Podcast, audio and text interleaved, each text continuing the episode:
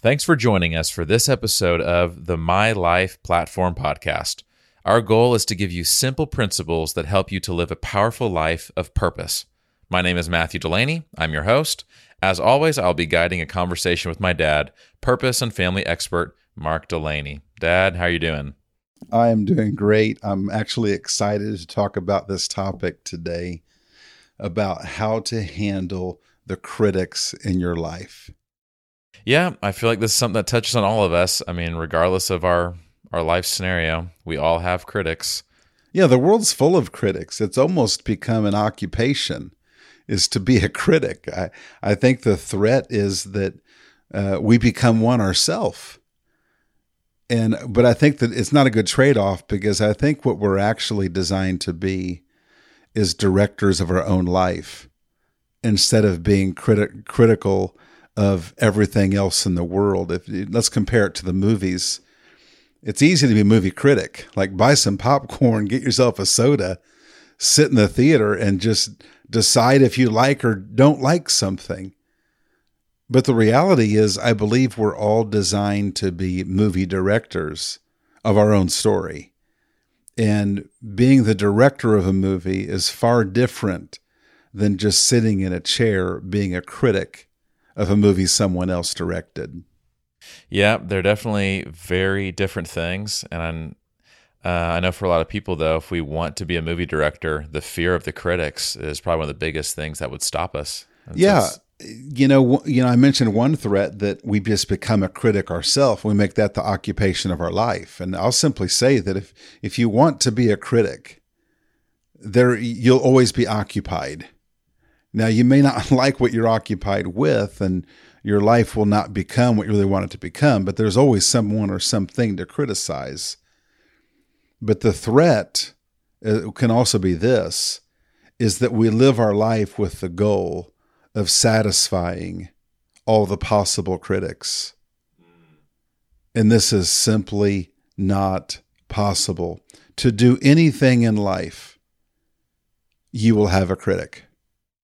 Yeah, you know, I'm probably going to misquote it a little bit, but I remember someone saying something to this effect, that if you don't offend anyone with what you've said, then you probably haven't said anything. You probably haven't opened your mouth at all. Yeah, if there's no controversy, obviously everything I'm saying here takes on a whole new flavor with all the social media stuff. People, I hope this comes across the right way. But it's like, if we're going to do something meaningful, if we're going to actually step out and do something, there are going to be critics. It's just how it is. I think there's a great danger in our society. And that is that I'll compare this to a baseball game. I used to umpire a lot of baseball. And sometimes in a game, the fans would get very testy, even with each other. And the fans on the first base line are yelling across the field at the people on the third base line and vice versa. And you have people on two sides with two very different perspectives and two very different end goals that they want. And they just hate each other. And it feels like, as a society, we're threatened to become like that. And it feels like everyone's pressured to get on a side. And the pressure is, get on a side, be bold, be angry, be boisterous, get on a side. And I think the goal for us is to get in the middle. In between the first baseline, the third baseline, bleachers, the stands, is the game. Baseball's happening out there. People getting their uniform dirty. I think on the sideline, you have people that are spectators and what I call opinionators. And I think we're made to be life changers. But I think life changers are people who are in the middle. They don't try to get on a side. They want to get in the middle and get the uniform dirty and make a difference. And so that's kind of a side note. Let's talk about, if you're going to do something in life, you will have to deal with critics. Let's kind of talk about why a little bit. I think the default setting of our human struggle is this: to struggle to believe in oneself. I think we all struggle with this. To different levels and different times of our life, we struggle with believing in ourselves. And I think when we struggle with believing in ourselves, it's a natural impulse to turn our criticism outward onto other people. It feels a lot better to criticize someone else than to have an honest evaluation of who I am as a person. You know, I think we get this. Isn't this the classic, the bully, right? That there are so many movies where there's an elementary or junior high school bully. And one of the main lessons that we end up learning out is that the bully is the one who is the most insecure one in the story. Where from the little kid getting beat up, it feels like, oh, that's the strong one. But really we end up finding out, oh, this is the kid who has the worst family situation at home. This is the kid who has the terrible stuff. All he's doing is he's just redirecting all of that bad within him, all that negativity that he has and everything, and is just reflecting that onto everyone else. And so I think we totally get that. In fact, it can actually feel good. I mean, if I can't climb higher, I'll at least push others down, which then technically by default makes me better, right? Yeah. So if I can make you feel at least less smart, then it makes me smarter. Yeah. Let's also mention this, that if you want to do something in life, it will be a threat to some people. There are people that are not content with their lot in life. And if you step out to do something in your life, instead of being excited for you, they may actually be jealous of you. What you do with your life can actually confront someone with the fears that they are not willing to face. And when you step out and do something, it hits on that. It stirs that up in them. It can be someone that wants to make a change in how they're living and leave some bad habit they have in their life. Someone else who has that same bad habit can actually be turned off by that person. Instead of being inspired, they might be jealous of that person. Something else I'll mention about critics is that to criticize someone can be a soothing thing. It's sick, but let's face it, to criticize someone else can be soothing because it distracts me from myself. I can get excited to vent my anger on someone else. I remember one of the last games I umpired, baseball. It was a game I did not want to do. I was the umpire assigner, and there was no one else to do it, so I had to do it. And this game probably ended about midnight on a Sunday night. And I was walking to the parking lot alone, and I'm in this dark parking lot by myself, taking off my umpire equipment. The game was not close. The game did not mean a whole lot. It was 14-year-olds playing baseball, and the final score was like 9-3. And in the middle of the game, there was some fans and one team that was not happy with my strike zone. And in that parking lot, this man who drove at least 4 hours to come to this tournament that weekend, this man approached me in the parking lot and began to let me know what he thought of my strike zone. Now, quite frankly, I was so tired and so out of touch with even being in that parking lot at that game. It didn't bother me in the slightest. Matter of fact, I simply turned and looked at him and I said, "Sir, I don't know what's going on in Kansas City where you came from, but whatever's going on in you and causing you to be angry right now, it's not my strike zone. You brought it with you in your truck today. And you're probably going to take it back with you today, but it ain't about me." The reality is that critics are oftentimes people that are just trying to distract themselves from their very own existence. So I want to encourage you with a thought that overcoming criticism is part of the growth process. If you want to lead anything in life, you cannot avoid criticism. You learn how to deal with criticism. So I want you to see criticism as an opportunity. It doesn't mean that you've messed up as a leader because you have criticism. When a parent receives criticism for their kids, it doesn't mean that the parent is missing it.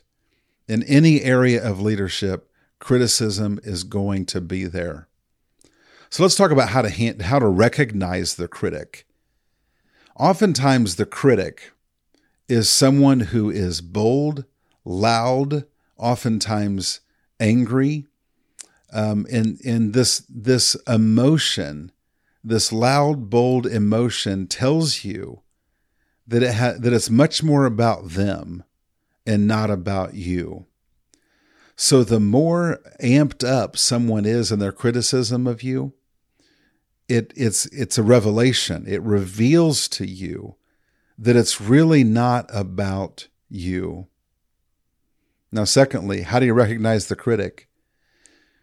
A critic will question you instead of asking you questions. An advisor, which we all need advisors, they will ask us honest questions. And with these kind of people, we want to be all ears. When you have someone who cares about you and they are out for your best interest, and they say, hey, I want to talk about this with you, and they ask questions about decisions you're making, it is so critical that we're open to these people. But the critic is someone that just wants to render judgment. They offer insinuations, character assaults. They question your motives.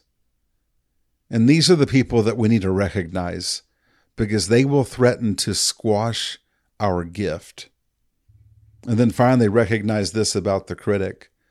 Oftentimes, the critic is someone that's unhappy with their own life. So important to realize that. Yep, this is gold. This is a lot of gold content. I do want to ask this though. You alluded to this earlier. For a lot of us, we are very well aware of the critics in our life and maybe who those people are. And as you're talking, we start to imagine those people even better. But what about for us that the biggest critic is ourselves, that our own inner voice, that we're our biggest critic? What about that? Well, that's a great question. Honestly, this is, when we do the Purpose Mastermind, this is one of the biggest things that we uncover. Oftentimes with middle-aged men, time and time again, middle-aged men are part of this program. And it becomes a thing that shows up that they've just been critical of their own life, maybe for years and years and years. It's that feeling that I'm missing it with my life. It's the man who's worked in a particular career for years and years and years. And at some point he decided, I should have done more with my life. And that is the voice of a critic, to look at one's life and say, I should have done more. I've missed it. Now, when we say that to ourselves, it's so easy for us to accept those thoughts as being true or real, that I'm missing it or I should have done more with my life. But imagine walking up to a stranger that you knew it worked at a certain job. It doesn't matter the job, but he's worked there for 25 years. Could you imagine walking up to that stranger and saying, you've worked here 25 years. You've wasted a lot of time.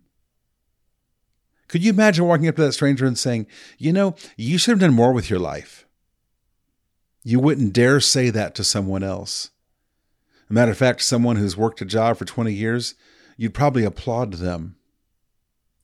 Especially if you walked into the place of employment and you saw them being purposeful and joyful in their work, you would look at them and say, that's the kind of man I want to be. I just finished the mastermind last week with a man. And when he started the mastermind, his life was just kind of in the dumps. And by the end of the mastermind, as he discussed his purpose, he said to me, you know, I think I've been doing it all along. But the voice of the critic within us makes us think we're missing it all along. And it pains me when I see that in someone's life, that they feel like they're missing it.